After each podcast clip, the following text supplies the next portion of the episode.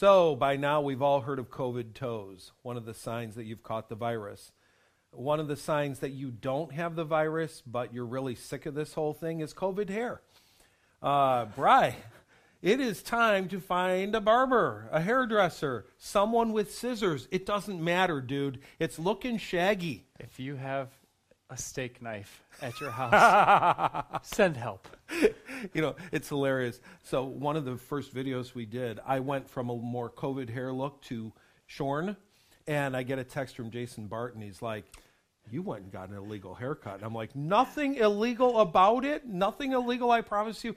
I had, I had Shelly cut it, and I, I got to admit to you, it's one of the better haircuts of my life. I just figured out how to save 25 bucks. So It's so she- funny 'cause- she'd be glad to sheep shear you too. Speaking of Jason, when two weeks ago when we went driving around with the refuge team, Yeah. I saw him working in the yard, fully disheveled hair, and over the I had a bullhorn with me, and through the through the speaker, I said, "Hey Jay, nice hair," and, like, and he just, I know, We've but been- now I'm there too. Well, we've been doing some live groups, and I got to admit, I've been seeing some people in live groups, and I'm like, it is time we had a church haircut specialist that, that would be willing to mask up and start shearing the sheep. Oh, my word. Crazy. We got to see each other live last Sunday night. Wasn't that the best? It's incredible. I mean, we're out there, we're enjoying that song pouring over us, waving, saying hi, communion. enjoying communion. It was it was an incredible time. And again, we've had some live groups meeting, uh, going being loyal to that edict, and you know we're allowed to have ten, so we have ten socially spaced, all that sort of stuff. But again, if you want to get in on that, uh, we want you to be able to enjoy a live experience if that's your decision, if that's your choice.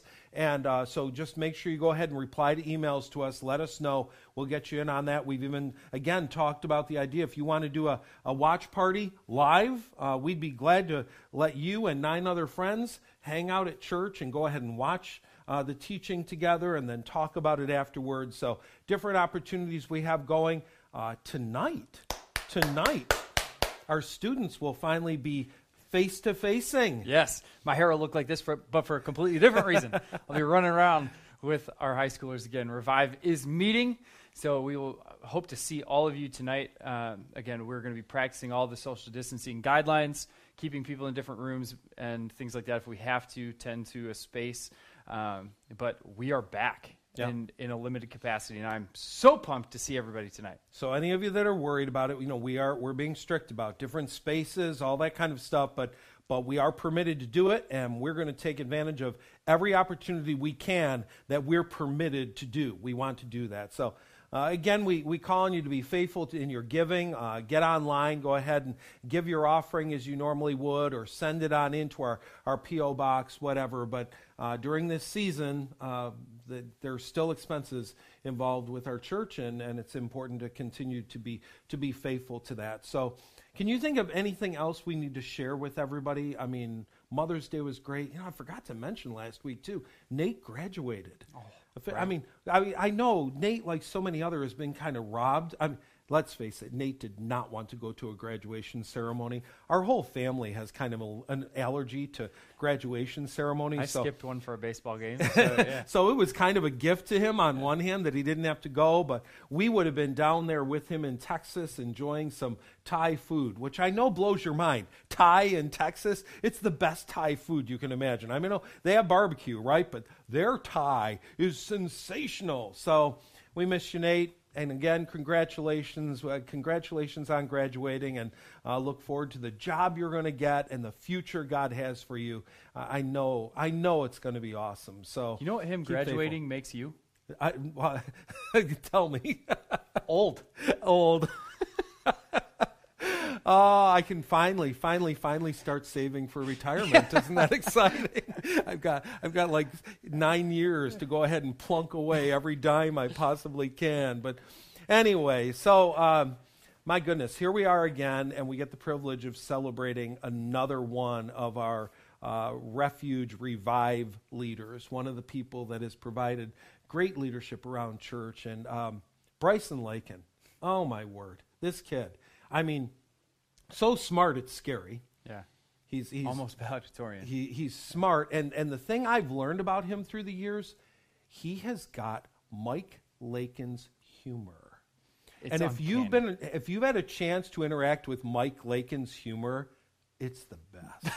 it's the best. So the fact that he has birthed a child that has that gift is amazing. It's just so so what we're understanding is he got Tara's brains and he got Mike's humor and put it together and you get Bryson. It's a lethal oh, it's amazing. And amazing. meanwhile, meanwhile, we have Jenna and Aubrey and Megan. They're sitting here like, he's not that great.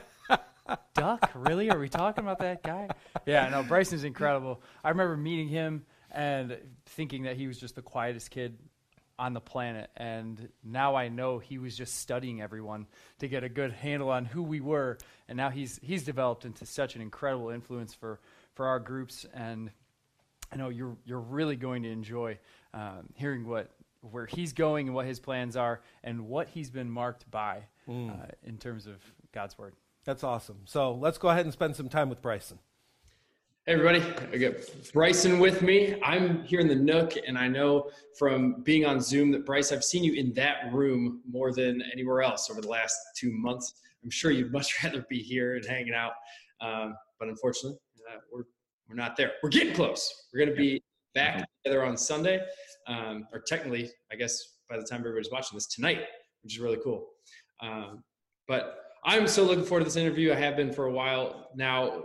You just graduated. It's no ceremony or anything, but congrats on being done. Yeah. Getting through Minooka High School, it's that's awesome. What uh, I know you were in the running for valedictorian for a while. What is what did your final class rank end up being? Uh, I think number four overall. So That is almost. nuts. It's unbelievable. Uh, so great job with that. Now, being ranked fourth, that's gonna that's gonna lead to some pretty great things down the road. So, what are your plans?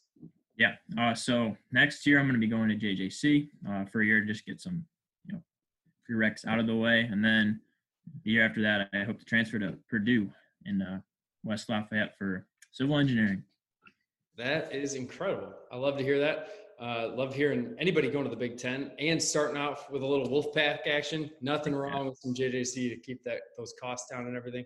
Uh, now, I I do I, I we were just talking about uh, Purdue's basketball team. You know, Illinois' basketball team's on the up and up. Purdue's kind of crashing and burning. So maybe by the time you get there, they'll turn it around. Hopefully, hopefully basketball's back. This is true. Baby All right. Bryce, uh, before we get into your marked up, marked by segment, I have a little uh, special segment for you. And what we're going to be doing is going through uh, a bracket where you have to decide which one of these sports moments over the last couple years is the most heartbreaking.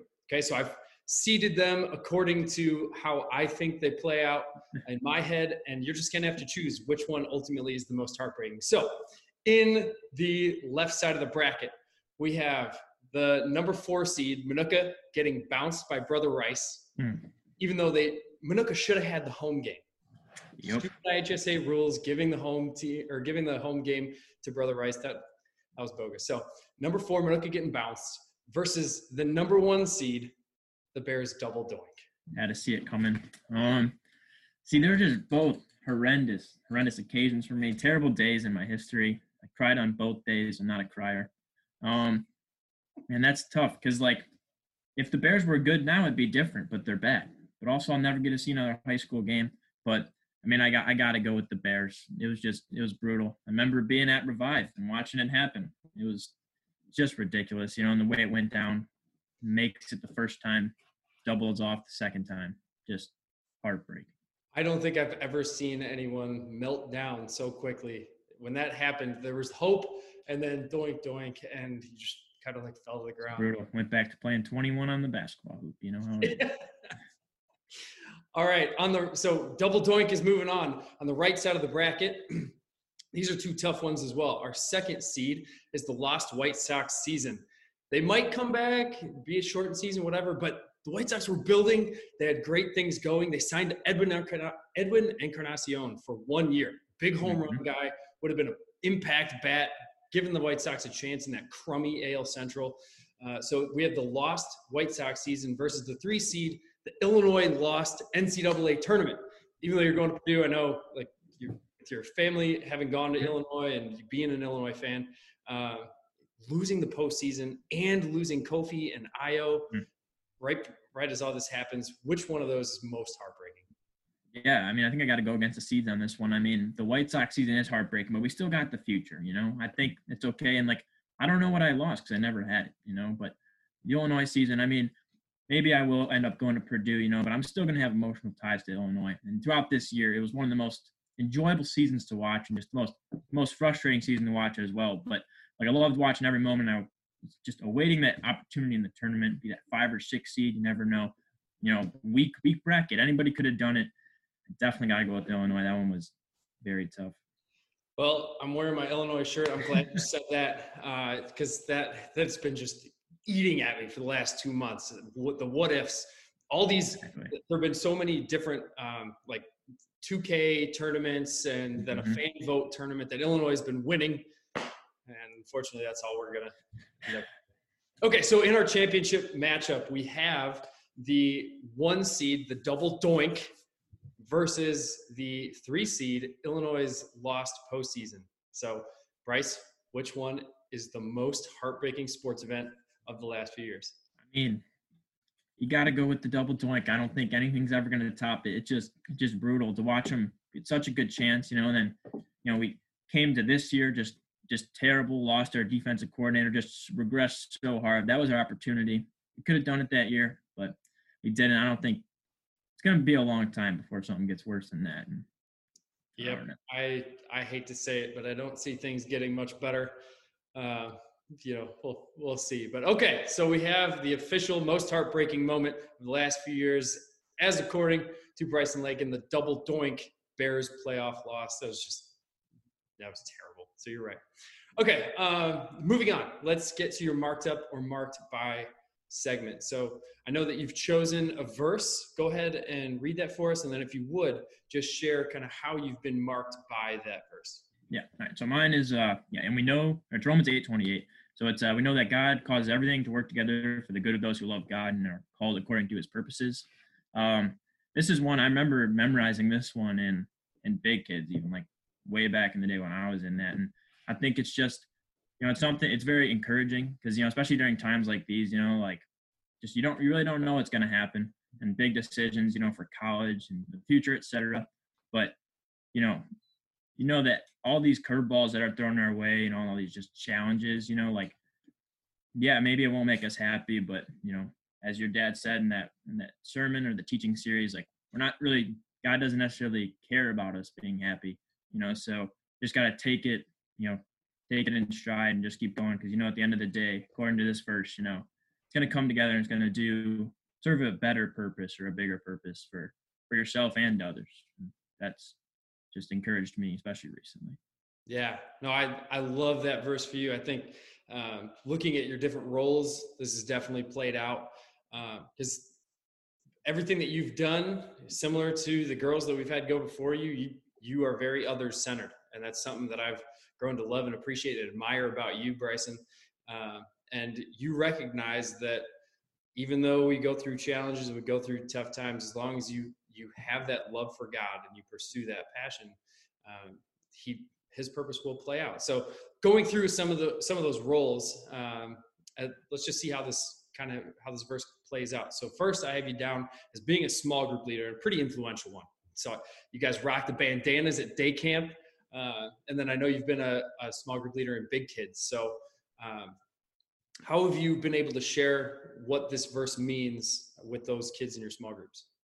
Yeah. So yeah, for the past few years, I've taught generally it's always it's always boys, and it's like third to fifth grade ish uh, on Sundays. Yeah, and it's they're I, I, love those kids. You know, I love seeing them every week. I love you know bringing them candy, and I'm getting all happy. You know, and yeah, they're you know they're not I don't want, you know, it's like a big brother role. You know, I really enjoy talking to them and them just coming to me. You know, we're just, we're good friends. You know, we high five outside of church, you know, stuff like that.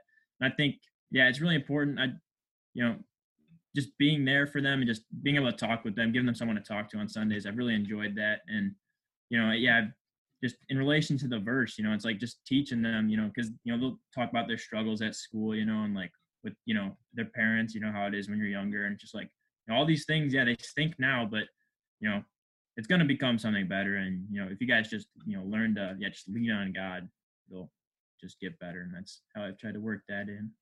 Yeah, no, I I totally have seen that. I've seen the the ducks in a row. I mean, just following after you and, and trying to to model what you do, and and that's just such a cool thing. It's like you have all these little brothers that you never had. Yeah, right? exactly. Yeah, plenty of sisters, man, but you finally have those little those little brothers hanging around church. Um, also, we have uh, you've been a one of the core cleaning team members, which I know a lot of our students have gotten into, um, but you have been uh, on that team for a while. So if we're if we're talking about God's plan and God's purpose, did you ever think that cleaning like cleaning toilets and bathrooms and sweeping floors was going to be like an influential role for you? Yeah, I mean, not not really. Like I never like planned, to, you know, volunteer for something like that. But like, you know, the opportunity just came to be, and it's like, you know, feel like that's something that you know it's pretty obvious. You know, God just He led me to a role that I could help out in, so just took advantage. Yeah, yeah, totally. I think a lot of people turn their nose up to jobs like that, uh, which I mean, it's just it's such a cool thing to see someone who has as much going for him as you do. Uh, you know, being ranked fourth, have having the plan of what you want to do, civil engineering, uh, you know, stupid athletic. I mean, just all these things that are going for you. You still humble yourself to the point of realizing, hey, there, there's a job that needs to be done, and and even though it might not be the the best thing in the world, uh, you still take on that role uh, beautifully. So that's really cool. Finally, uh, you've been uh, one of our leaders at Revive for a while now, and personally, I I want to thank you in front of everybody uh, for everything that you've done because man, the the way that you're able to change the mood of the room uh, is phenomenal. You know, even when there are you know we go through ebbs and flows of how certain nights feel. You know you get into those drab nights of of winter where everybody just like is kind of hitting that winter low and you just you run up with basketball and do one of your dunks where you slam the ball off the bottom Get of the hoop. there getting there. I'm gonna miss that so much you have no idea. Um, but yeah so romans 828 you've you've definitely lived that out. At revive and i want to thank you for that. Uh, as we sign off here I want to ask you do you have a piece of advice or a random statement? I know last week Miranda gave us some info about striped sweaters. So, you have anything for us? Yeah, I do. It's, it's, it's not to like do say anything against striped sweaters, but it's much more serious than that. Like I'd say, like when you're out there, you know, when you're on the basketball court and you're playing a guy better than you, the best option is always no embarrassment defense. Okay, don't try too hard out there. You're gonna embarrass yourself. So when you're playing against me, just give it up, man. I'm gonna get by you and I'm gonna win. So just don't embarrass yourself. No embarrassment, D.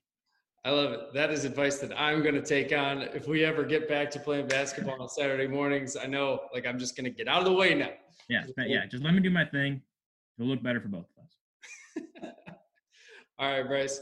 Well, thank you. And again, we look forward to to getting back together tonight and and spending that that time uh, before you head off to to JJC and and then everything beyond. So thank you uh, awesome. for hanging out with us. Thank you.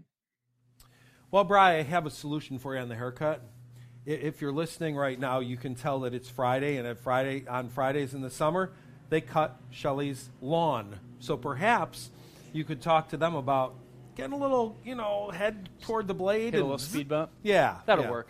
Anyway, we are at Shelly's, and part of the reason we're here is it, it, goes along with this series we're doing in May. Remember, April showers bring May flowers, it brings growth. And so we're talking about spiritual growth throughout all of May and the ways that God can use uh, this unique season we're in to grow us and to challenge us to become more like Jesus. So we've been paying attention to Shelly's piano project, and, and we've gone from seeing it painted to seeing it distressed. Believe it or not, there is a transition that took place this week. Can you tell what it is? Uh, just go ahead, take a peek. Can you tell what happened this week that wasn't there last week? I can't. You can't. No. We're actually going to go ahead and put up a side by side comparison so that you can see. Uh, if, if you want to text in beforehand and let us know, 815 290 9595, you can tell us what you thought changed. But the only thing that changed is the tape came off.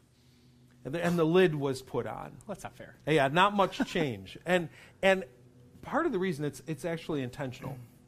A lot of times as we're going through the stages of growth, it does not seem like anything is happening. it just seems long and slow and painful. And it's like, it, it's like a kid who wants to physically grow and he or she keeps walking up to the door every day and measuring and measuring. And that pencil mark isn't moving. Sometimes the pencil mark just doesn't move. And it's in part because we're, we're measuring too frequently. Growth is slow, especially in the stage we're talking about right now. So, so I thought it'd be interesting to ask you, Bry, um, what are what are the stages of growth that we're talking about as we reflect on the life of Peter? Yeah. So at first we have the invitation, and it's not only the invitation to come out on the water, but to, to be invited to see that it truly is God, that it is Jesus who's calling us. We haven't reached the long haul yet. That's the last, uh, the last segment there, because right now we're in the messy middle. Mm-hmm. Last week we had the first round of messy middle. Messy middle, there, there are so many lessons that God is teaching us there. And, and we talked the first week about the fact that as Americans, we want, we want things to happen in checklist order. I do this, it's done. I never have to do it again. I do this, it's done. It's over. And I don't think that the spiritual life happens quite so sequentially. I think rather than looking at it in terms of steps and checks, we're better off looking at it in terms of loops. That we'll, we'll make progress and we go backward and we make progress and we go backward. So, so even though, for example, there are, there are tasks that we're assigning to the messy middle, they might show up again in the long haul we might see them again because, because spiritual growth is a lot of times it's kind of a two steps forward, one step back. And we're, we're progressing. There, there's, there's growth taking place. But much like Peter, it looks like an EKG. Mm-hmm. I mean, no sooner will he have a, a brilliant moment and boom, he falls once again. And in fact, in the three examples we're going to look at today in the messy middle, which I think are they're a little bit more um, they're not introductory level things. I think these are a little bit more advanced. But as we look at them, we're going to see Peter EKGing literally moment from moment. We'll see him have a spiritual high moment and a crash and burn, just up and down and up and down. And, and I think that's a lot like all of us that our spiritual growth is not just a slow, steady progression, but we have those moments that we fall. We have those moments that we, that we choose to stand back up. We allow God to scoop us up in his arms and help us to walk once again. So here we are in the messy middle, and, and we're looking, we're looking at Peter and we're looking at three different incidents in his life. The one that, that I think is the biggest crash and burn moment happened in Matthew 16 when we were talking about that whole idea of Jesus having this theoretical discussion with his disciples. He's saying, So, who do people say I am? And then he zeroes in, Who do you say that I am? So, with these three challenges we're going to look at today, what we find is every one of them is um, it's not just a single challenge, but it's a twofold challenge. I don't want to call it a contrast because it's not like an either or, but there's, it's a twofold challenge. So, so as Peter is answering the question, remember, Peter is the one that always answers the question. I love that about Peter. Uh, it's like having John Beaker in a group. I, I, love it because, you know, be in a group together, and, and sometimes there's that moment of silence, and you're like, okay, anybody to answer? What's going to happen? And, and John, John will pipe in, and, and you can feel the whole group go, oh, good, oh, good, someone has spoken up. Peter's got the speaking up role. Some believe he speaks up because he's he's serving as a representative of the role and I, of the of the group, and I believe that. But I also believe it's just part of his personality. He he he gets in, he gets involved, he jumps in. He's not the guy that's going to sit and wait. He's going to jump in and say something. So so when Jesus asked that question, you know, who do people say that I am? There, the group answers, who do you say that I am? Peter says, unhesitatingly, You are the Christ, the Son of the living God. And we know in that moment that Jesus says, Peter, only God the Father could have revealed that to you. And I want you to know something. The whole gang here, they've been calling you Simon, Simon, Simon. New name, dude. You're the rock. You're the rock. I mean, what a what a name, right? You are the rock. And by the way, on this rock I'm going to build my church and the gates of hell will not prevail against it. I wonder if the Lord Jesus is looking you in the eye and saying, you are the rock, and you know what? On this rock, I'm building the entirety of my kingdom church. How you feeling right about now? Oh well, I mean, it, after eating a lot during quarantine, I'm like, are you sure I'm not Play-Doh? Are you sure I'm a rock? But yeah, no, that that's intimidating. You're feeling awesome. well, I'm feeling awesome. I mean, my scary. goodness, he, he just told you you're the rock. You're kind of feeling like you can do anything. You can do anything. And the next thing Jesus does he, is he, he transitions from this awesome moment to say, Time is coming that I'm going to be betrayed, handed over to the leaders, crucified, and I'm going to die. Now, Peter is, he kind of feeling, he's feeling full right now, hmm. right? And so the Bible, the Bible actually said, listen to the wording. This is Matthew 16, verse 22. But Peter took him aside. Hey, hey, Jesus, I got, I got, I got a word for you here, okay? I mean, can you imagine this? He pulls it. Hey, Pe- Jesus, Jesus, Jesus, come on, leave, leave the group. Come on over here for a minute. Gives him the armor on. You know, Jesus, I, I, you know, I've just been recently called the Rock. Church is going to be built right here on my back. Um, it says he pulled him inside and he began to reprimand him for saying such things. He reprimanded the Lord Jesus Christ for having the nerve to say this. And we know what happens next. After he had been told that only God could have revealed the identity of Jesus to him, Jesus says, Get away from me, Satan. He goes from you are the rock to you're being Satan to me right now. So, so what's, what's the challenge? The challenge is when to speak and when to listen.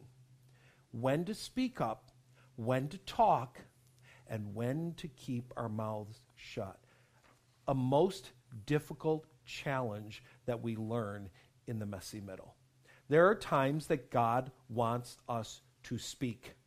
There are times that we are being asked by the Lord, Who do you say that I am? There are times that the Lord is asking us to speak up for Him. And in that moment, we are to be ready. It says, Always be ready to give an answer for the hope that is in you. We need to be ready to speak. And we need to know that, that it's not good enough sometimes to sit and wait for someone else to come up with the answer. It's not good enough to wait for someone else to speak up. God is using all of us, not just, not just pastors, not just people with Bible training. God is using all of us as his mouthpiece in the world. There are times we need to speak. There are times we need to um, speak into the life of a friend about maybe a particular sin that they're involved in. And it's our place in that moment to actually say something. There are times that it's our place to, to teach something to someone else. There are times that it's our place to offer a word of encouragement, an appropriate word of encouragement. There are times that we are to speak. Equally, there are times when we need to be quiet. There are times that we need to just listen and not say a word.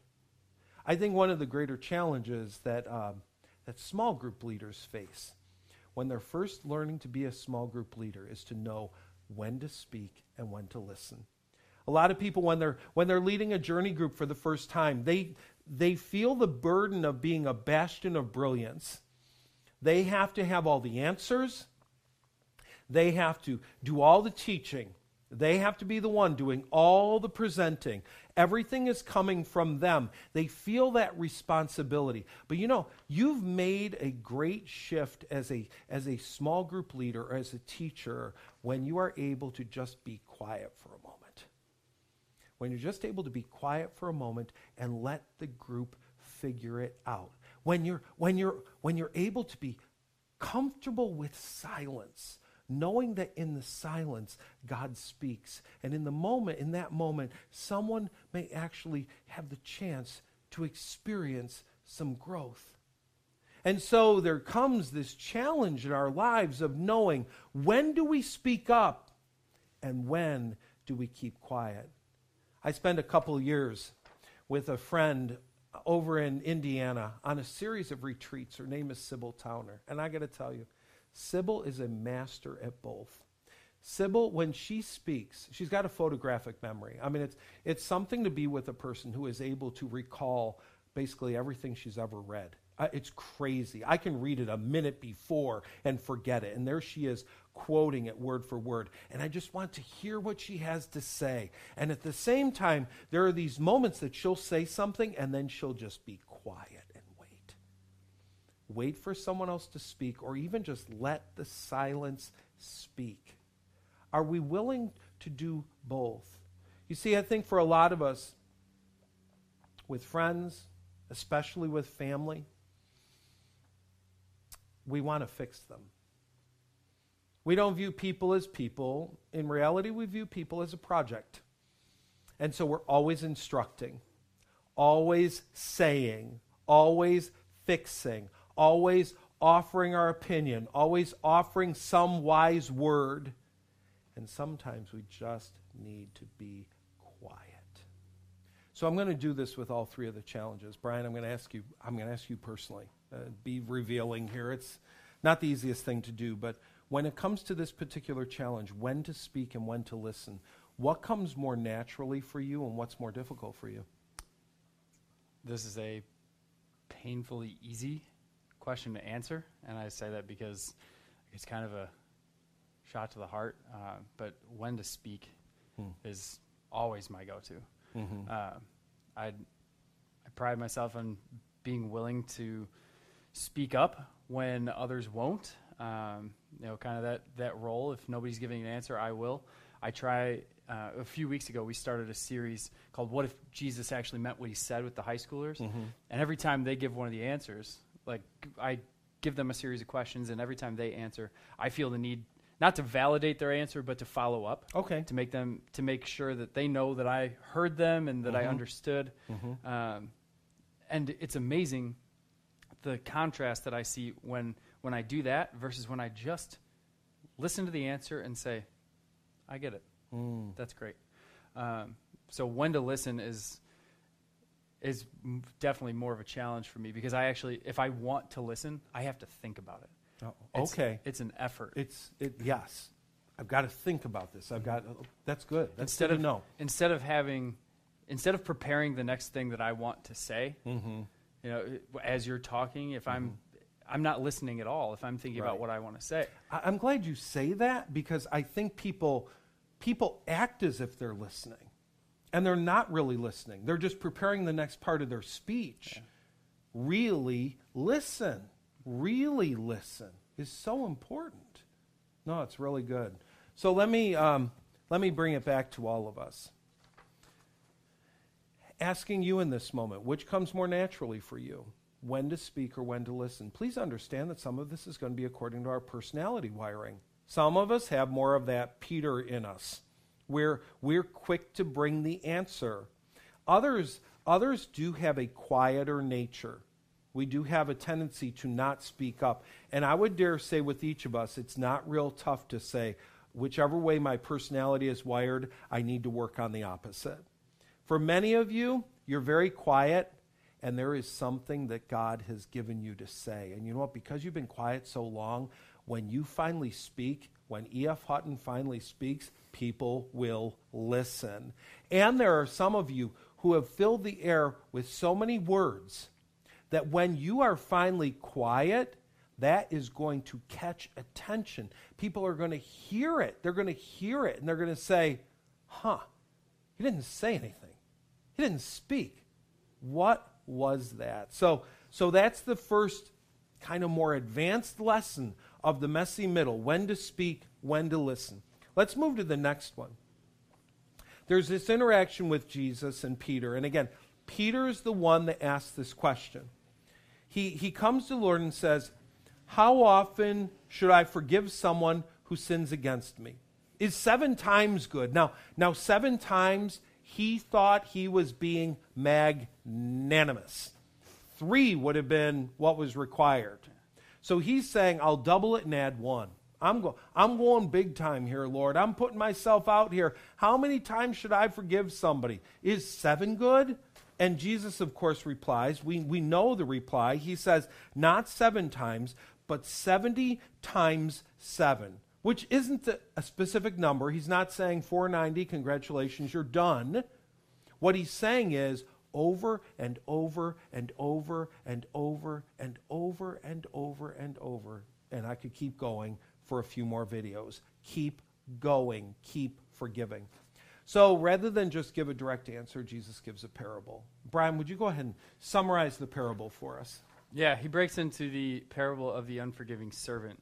And the way this worked, there was a, a master who wanted to settle up all of his debts with his servants. And one of the servants owed him 10,000 talents. Now, I'm going to get to the translation here in a minute, uh, but he was, he was owed 10,000 talents. In those times, a regular working laborer who worked six days a week and took a Sabbath, along with Passover and everything, you'd work about 300 days and you'd earn one denarii per day. So you, Okay. in total, you'd earn about 300 denarii a year. And so this guy, he owes, tw- he owes 10,000 talents. Uh, that's about 20 years worth of work. Wow. If you actually, uh, for, for one talent. Wow. So if to owe someone 10,000 talents, he's looking at 20,000 years of work to make up this debt. It's a massive debt. It's an insurmountable debt. But the, the servant says, um, it- when he's confronted and, and is asked to repay the debt, he says, "Please, master, have have mercy on me. I, I'll give you what I can, but but don't don't sell my family. Don't uh, don't throw me in prison. Please, is there anything you can do?" And he had every, every legal right to do that in order Right. to collect his debt. Every legal right. Yeah, and the master, he says, You know what? Debt forgiven. The servant who had just had this massive, insurmountable debt forgiven turns around and he had a servant of his own who he wanted to settle with, who owed him 100 denarii. So that's about four months worth of work. So he just had 20,000 years of work forgiven to him. Now he's, 20 years of work. no, 20 years for one talent. Oh, I got you. Okay. Wow. It was 20 years per talent. Holy cow. And he owes 10,000 Oh my gosh. talents. So, um, anyway, so this, um, this guy has a, a, a significant debt owed. I mean, Yeah. it's still four months of work. Right. That's, That's that's, not nothing. yeah. So he's feeling, he's feeling that. Um, and when his servant asked for the same mercy that he was just shown, the, the servant who had it forgiven said, No, I'm throwing you in jail uh, until you can pay this debt. And then we find out that um, the other servants who were on the same level as that guy, they were ticked off. They go and tell the They master. tell. Yeah, so they rat, you know, they do the, the, the social distancing rat kind of thing, right? So they tell the master, and the master says, How dare you? How dare you, after the, the crazy grace that I showed you, Yeah. how dare you turn around and, and expect that uh, you can act differently? Wow. So he ends up in prison. and, and and that that really even more than you know the numbers seven 70 times seven and all that sort of stuff what jesus is trying to get across is forgive as you've been forgiven. And when we realize the debt we've been forgiven it's really hard to strangle somebody else for the debt that they've not repaid us. It's really hard. So so the test here is or the challenge is when to give forgiveness and when to receive forgiveness. At what stages in life do we need to give forgiveness and when do we need to receive forgiveness? I would dare say that the giving of forgiveness is one of the more difficult lessons all of us will learn, not only in the messy middle, but in the long haul and right up into the moment that we die. That there are people that have done things against us that are difficult, some that are reprehensible, and to be able to come to a place of forgiving them is an incredibly difficult place at which to arrive. It's hard. Uh, Jesus is not minimizing how difficult it is to forgive someone. Remember, he's on the cross. Father, forgive them. They know not what they do. He was willing to be the one to forgive as well. We need to be willing to forgive. How do we know what forgiveness looks like? For me, um, I think I would define forgiveness as giving up my perceived right to a grudge. So there are people that have done something against me, and I have this internal perception that I have the right to get even. I have the right to even the score.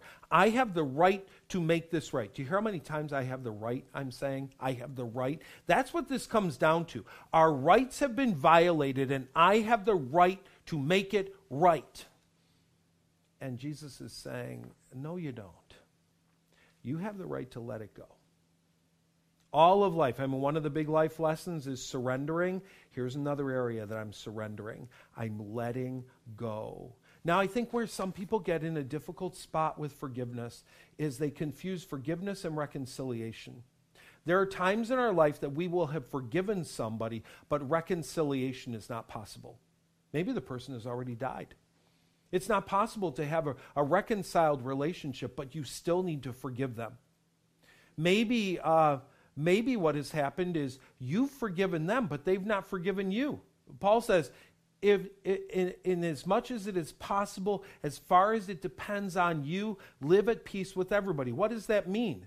There are times that the other person is not willing to forgive. There are times the other person is not willing to make something right. And so I've done my part, and now I'm waiting, and I might wait a decade. I might wait two decades. I might wait all of my life, and we may never come to the place of full reconciliation. Maybe they've done something that could only be described as um, reprehensible and criminal. Maybe they've done something against you personally, physically, that is illegal and utterly immoral you know what? God says that it is possible to forgive that person.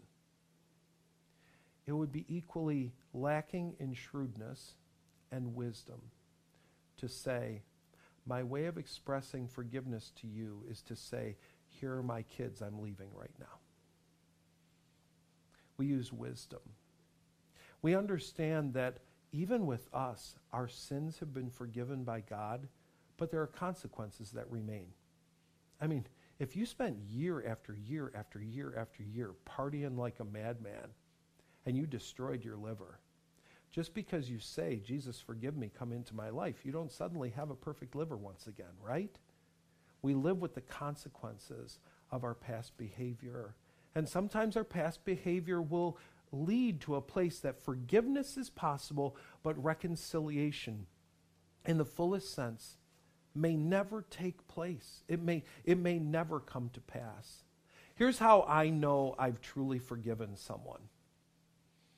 When someone's done something against me, and I've finally come to a place of saying, I'm giving up my right to hold a grudge. I'm giving up that perceived right. I'm letting it go when I hear about them, when I hear about something going on in their life, and it's a positive thing, there's something amazing going on in their life, when from my heart, my heart is able to respond and say, Good for them. When I am able to actually be happy for them, I know true forgiveness has taken root. When I still find myself saying, They didn't deserve that, they should never have received that, I know that there's still a root of bitter lack of forgiveness remaining within me. Now let's look at the flip because this is not just about forgiving, but it's about receiving forgiveness. Last week we looked at that story in John chapter 1 of, of Peter being brought back in by Jesus, recommissioned by Jesus. He describes the way Peter is going to die, and then he ends with the words, Follow me. He said three times, If you love me, feed my lambs, feed my sheep, care for my sheep, come follow me again. Think about what Peter had done. In Jesus' greatest moment of anguish, Peter ran away. In Jesus' greatest moment of anguish, not once, not twice, but three times, Peter said, I don't know him. And yet he had promised, he had overpromised I will be with you to the end. I'll die with you if necessary. Can you imagine how Peter felt when he thought about those moments? Can you imagine how he felt? Think of the Apostle Paul. I was, I was in uh, my, my small group not too long ago, my Thursday morning journey group, and, and we were talking about the marked up, marked by verses. And as we were talking about them, uh, Jared Brooks talked about his. And he said, I love that verse in Romans where, where Paul says, um, Christ came into the world to save sinners, of whom I am the worst. I mean, he just labeled himself. I'm, I am scum of the earth. I'm the worst of sinners. And uh, Adam Beeker was there, and Adam said, You know, in, I, in my memory is in the verses that precede that. Uh, Paul talks about the ways in which he had sinned, sinned greatly, sinned against God. Paul had a tremendous recognition of his sinful nature. Peter had a tremendous recognition of what he had done against Jesus. They did not then choose to decommission themselves. They did not decide. Paul did not decide. I persecuted the church of Jesus Christ so badly that I can never be a church leader again. Peter did not decide, Lord, I know you're recommissioning me, but seriously, choose James. Choose John. I mean, he's, he's, he's the disciple you love anyway. Choose John. Choose someone else. He didn't decommission himself, he fully received the forgiveness of Jesus. I want to say this the right way. It's not that we need to forgive ourselves. It's that we need to live in the forgiveness we've been, for, we've been given. God has extended his forgiveness to you and to me. He's extended his forgiveness for the sin we have committed.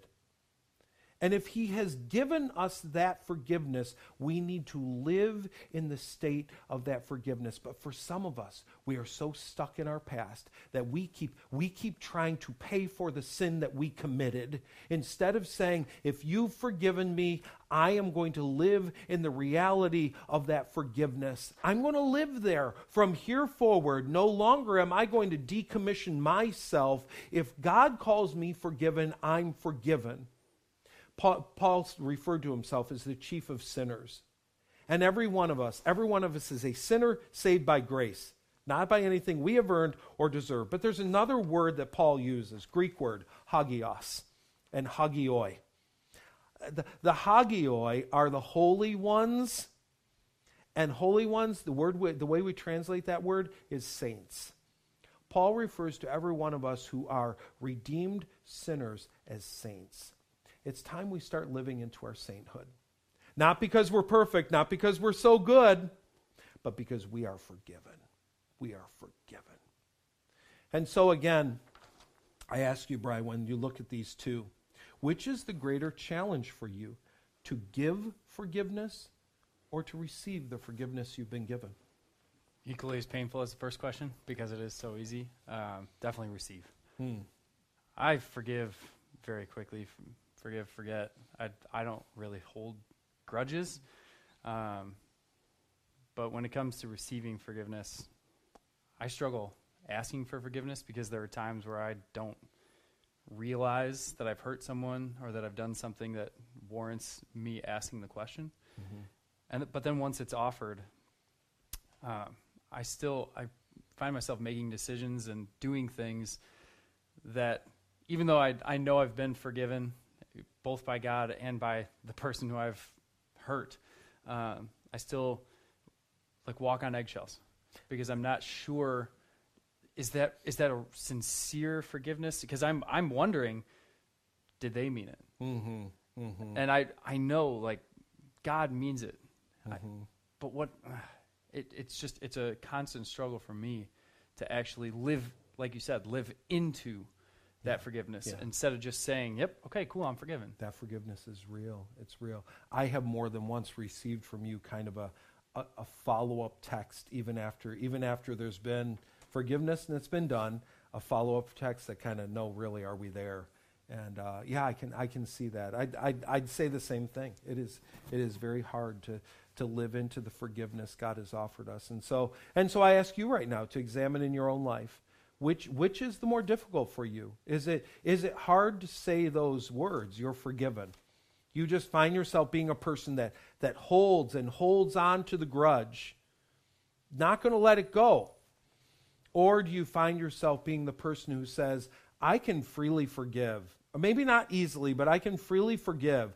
But it is so hard for me to receive and live into the forgiveness God has given me. Just a, this is a battle that we will fight all of our lives.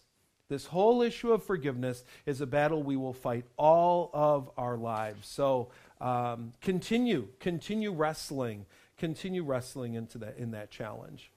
So three challenges in the messy middle: when to speak and when to listen, when to give forgiveness, when to offer it, and when to receive forgiveness, when to live into it. And the third one is when to serve and when to be served.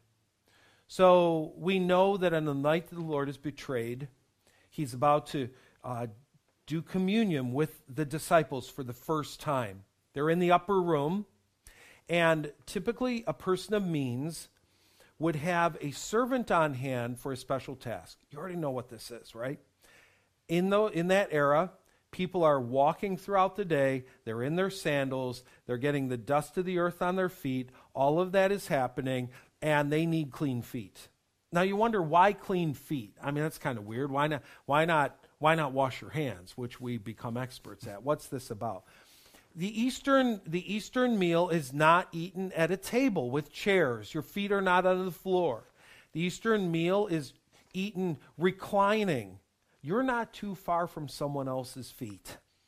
Now just think about that for a minute. You're trying to chew on your Jimmy John's and there's your teenagers, your 16 year olds' feet that have just played uh, basketball and, and done some fishing and squished through the mud. And those feet are, I mean, crying out, if you're at the table, you want to wash those feet. But, but in this particular case, you really want those feet clean. So a person of means would have a servant on hand to do the foot washing. And on that particular night, everybody's sizing up and they recognize, oh my word, we don't, we don't have a foot washing servant. Now, this group of disciples, one thing that they just don't seem to get a handle on is the pecking order. They're always wondering who's best. There, I mean, we have countless incidents of them. I, I, I find some reassurance in this, to be honest. There are times that you know you're working with people and you're like, why in the world are we going through this struggle right now? And you come to realize the same happened with the disciples of Jesus. Right that there none of them is going to pop up and say, "Hey, if nobody's available to wash feet, I'll do it." So what happens? There's enough time, enough lag time that finally Jesus just stands up, drops off his outer garment, puts on the garment of a servant, and he starts going around and he starts washing foot after foot after foot in the room. I can't help but believe that the conversation got real quiet stone silent. So quiet that you could hear the trickling of the water. Mm-hmm. So quiet that I think you could probably even hear the padding of the feet with the towel. And he comes to Peter. Peter is not going to just extend his feet and say, Have at it, Lord. Peter says, You are not touching my feet. Uh, you are you are not. He's, it says in, in John 13, verse 8, no, Peter protests, you will never, ever wash my feet. Not going to happen. And, and, Jesus, Jesus says to him, Well, you know, that's a problem. Unless I wash you, you don't belong to me. So then Peter, Peter can never leave it alone, right? Well, then give me a whole body bath. Go crazy. Rinse me all over the place. And Jesus explains why that's not necessary. But, but but the bottom line of all of this is nobody at that table was willing to jump up, grab the bowl, and wash the feet. And after this, Jesus explains, you know, you call me master and teacher, rightly so. And you know what? I, as the prime among you, was willing to wash the feet of everyone in the room. You should be willing to do the same. And in that, he's teaching us when to serve and when to be served. We all need to be people who are willing to bring our serve to the table. We all need to be people who look around, look around at our family, look at our spouse, look at other people in the church, look at people in the community, and we're just we're just constantly eyeing the world for dirty feet. We're constantly eyeing the world for the opportunity to serve someone else because if Jesus as our master and teacher was willing to wash the feet of others, we should be willing to do the same. I, am going I'm going to say something that I say out of no sense of arrogance whatsoever, all right? If I were in that room that night, I would have picked up the bowl and I would have washed feet. I really would have. That, that is how I'm wired. I am wired to look around, find the need, and take care of the need. I, that's, that is just, that is, God placed that in me. I really believe among the spiritual gifts God has given me, one of them is the gift of helps.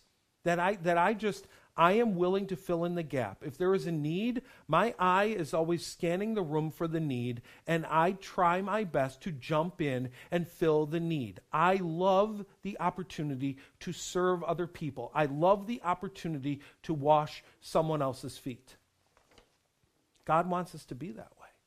God wants us to be willing to enter in at any moment and serve another person. But, but in this same moment, he teaches us something else that we need to be willing to extend our feet and let someone else wash them. So let me tell you, I'm not as good at that one. In fact, I'm horrible at that one. Let me go back a few years ago. So, 1994, uh, I was asked to lead students at the church in at the Free Church in uh, in St. Louis, where we were. And I had a pretty good, I mean, had a high school group of about 30 kids and uh, student lead, or elite, uh, adult leaders with that group. And, and we decided for Easter, we actually met on Easter Sunday, which it kind of blows me away. We decided for Easter that what we were going to do is um, we were going to have the kids participate in communion together in the gym where we met, this rental gym, big circle. So we were going to do communion together. And before we did communion, we were going to wash all the kids' feet. So we actually got a bowl out, and I mean, these kids, you know, I had some kids in that, that group that had the, the biggest, ugliest, gaggliest feet you've ever seen in your life. These weren't sweet little baby feet anymore, right? And we as leaders took bowls and we went around and we washed the feet of every kids, every kid. Some kids, you know, kind of received it almost with reverence. Some kids giggled the whole time, but everybody, everybody was willing to have their feet washed, which was it was pretty incredible we get done and, and we set the bowls aside and we're about to do communion, and the kids go, Wait, wait, wait, wait, wait. It's our turn to wash your feet. And do you know what I said? No, Dennis protested. You will never, ever wash my feet. Oh, my word. I was just flat busted in that moment. I mean, holy cow. Here I am refusing. And the whole time I'm thinking, that's exactly what Peter did. He refused. He refused to have his feet washed. And I, I got to admit, you know, I did. I finally gave in. I said, all right. Took off my shoes. I let them wash my feet. And, and I got to tell you, it was not the most moving experience in my life. It was humbling. And it was hard. It was just really hard to sit there and receive serving that way. For every one of us, we have this contrasting lesson to learn. One is if you want to be the greatest, learn to be the servant of all. Jesus is teaching his disciples that again and again and again. You're, you're, you're vying for power, you're vying for position, you want all these things. He's saying that's not what it's all about. If you want to be greatest in my kingdom, you look around for dirty feet and you get on your knees and you wash the feet I've talked numerous times about Roger and Janet Swank. I think the thing that I admired so much about those two, they had great spiritual leadership for our church, but both of them were the first people to see a dirty foot and get down on their knees with the bowl and wash those feet. I would have to admit to you, for Roger in particular, he was not the best at allowing his feet to be washed. It was hard for him to receive serving. We need both. We need both. God is teaching us both the lesson of serving others and of being willing in our moment of need to receive that kind of serving. All three of these lessons, when to speak and when to listen, when to give forgiveness and when to receive forgiveness, when to serve and when to be served. All three are part of that messy middle. And, and I'm convinced all three will continue on into the long haul. These are things we will struggle with in our growth for the rest of our days. So, again, Bry, the third one what's toughest for you, to serve or to be served? These questions are like rattlesnake bites. it latches on. I just feel this poison like going through my system. Um, I hate being served. I hate it because I feel like there are a lot of people who need to be served. So don't waste your time on me, kind of thing. Um, but I learned a lesson early on when I started here. We were at the warehouse. Rachel Herzberger, Chad Kruger, and Danielle Senkarik were my three uh, student leaders who came to me one night, and I, I'd gotten in a pretty regular habit of having our post meeting and then sending everybody home, and then I'd stay for another hour or two, just cleaning up, making sure everything's in order. And I saw that as me serving them. Like I, I wanted to make sure that they didn't have to worry about a thing because it's my job, it's my time. So I didn't want to put the, the onus of cleaning up on them. Mm-hmm. They confronted me and said, "We want to do this. Hmm. We want to serve, and we want to serve you."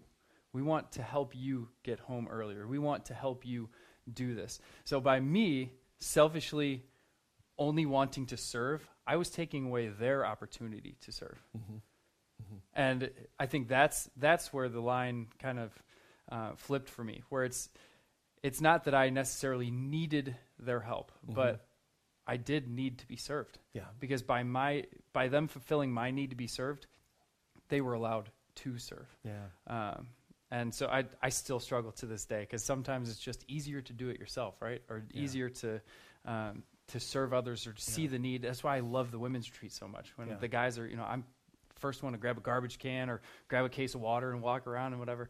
Um, so it's it that is being served is something that I definitely still need to to get to work on. Let me use what you're saying as a jumping off point, and that is to say that um, I find great joy in serving. I just find serving so satisfying. And more than once, I've had this convicting moment of, well, then why would I rob someone else of that joy?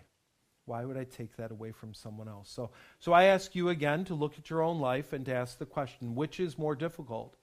To serve, to find the dirty feet? Some of us, some of us have a hard time finding, just realizing someone else needs help. And you know what's funny? We may be able to do it for some stranger that we meet on the on the toll pike in, in Oklahoma. You know, we're gonna help them, but there's this spouse that we live with every day and they have needs and we're oblivious to them. Uh, what are the ways in which we might be missing serving opportunities? But are the, what are the ways as well that we've not been willing to receive serving? To just receive it and in the process give someone else the opportunity to be the one who serves. Both, both are important areas of growth. So, so next week, we'll move into that final phase. We'll move into the long haul, and we'll spend two weeks talking about some of the long haul challenges that we face. Let's let's pray together right now. Father God in heaven, as we uh, continue on this long journey of growth, just like this piano behind us that that didn't change a lot from last week to this week, we realize that our growth is a it's a long haul process. It just takes time. And sometimes we get it right and we sm- feel the, your smile upon us from heaven. And sometimes we totally mess it up and, and we, we don't feel much of a smile at all. God, I pray that every day we would be aware that all the opportunities being thrown our way are opportunities to grow to be more like Jesus and that we would receive them. We would receive them. And as we do, we continue. We live in those challenges. And as we live in those challenges, we would grow. We would really, really grow. We pray this in the name of Jesus. Amen. Well, uh, thanks for the workload. it's a lot of stuff to be paying attention to this It week. is. It is. You know, Growth is hard. Yeah. Mhm. You know, the cool thing about this um, is that I know working through some of these things helps when you're with other people. Yeah. So we we obviously have families that we're watching with right now. uh, but we also have the chance for you to come to the building and be a part of a watch party. It doesn't have to be at 9 or 10:30 on Sunday. It could be any time during the week. If you and nine of your friends want to come to the building, watch a service together and then spend time talking, working through this, you have that opportunity. We had some people take advantage of that this past week, and we heard some really great things from it. Um, so we're going to continue to, keep going. So if you're thinking ahead to next week and, and you know at a certain time you have either your journey group or um, just maybe a friend you haven't seen in a while who you want to watch the service with, let us know. Text us 815 290 9595 and uh, we can set up that watch party for you. Um, now, one of the things that I'm super, super excited about is not a watch party at all. We're done with Zoom. Revive is back tonight. I'm pumped. Yeah. I'm sorry, Refuge. We're too big right now. We've got to stay on Zoom. So Zoom isn't completely dead. It's like half dead. We've we've, we've shot Junior high will get there. we've shot Achilles in the ankle, Yeah. and he's stumbling to his death. Okay? Right, right, right. Um, but tonight, Revive six to eight. I'm so pumped to see everybody. Please, please know that we are taking every precaution. We're not just flippantly doing this because we have the opportunity to, to have ten people in a room. We're going to be very careful, um, but we we do think that it's especially after this long time of being apart. It's so critical to be together and to study God's word together in person. So we're gonna, since it's legal now, uh, we're gonna take advantage of that. When the high schoolers visited our house a couple weeks ago, you could just you could see how much they were enjoying being together. God designed us to be together, and it's something so we take so like we just we take. I for hope we never so take it for granted again. Yeah. I mean, after this has been weeks Yeah. and weeks. What are we? Week ten? I don't even remember anymore. But we've been apart for so long. I hope we never take for granted again the opportunity to be together, and then we take advantage of everyone that we can. So. Come to the end of our teaching today, and I want to remind you as as that wrap up slide comes up, you can see there that you can go ahead and click uh, to listen to some music, maybe worship along. Today we're offering you our playlist. So these are songs that we we sing at Southfield and and why don't you just go ahead and and turn it on and let let the music fill your house. Sing along if you feel like it, but just uh, completely enjoy uh, the presence of God today. It is it's just wonderful to be able to be with you in your home and and again we pray uh, God's blessing on you and the generations to come, your children and their children and their children. Uh, the Lord is truly with every one of us. He is for you. He is truly for you. You are not alone. We'll see you next week. Peace.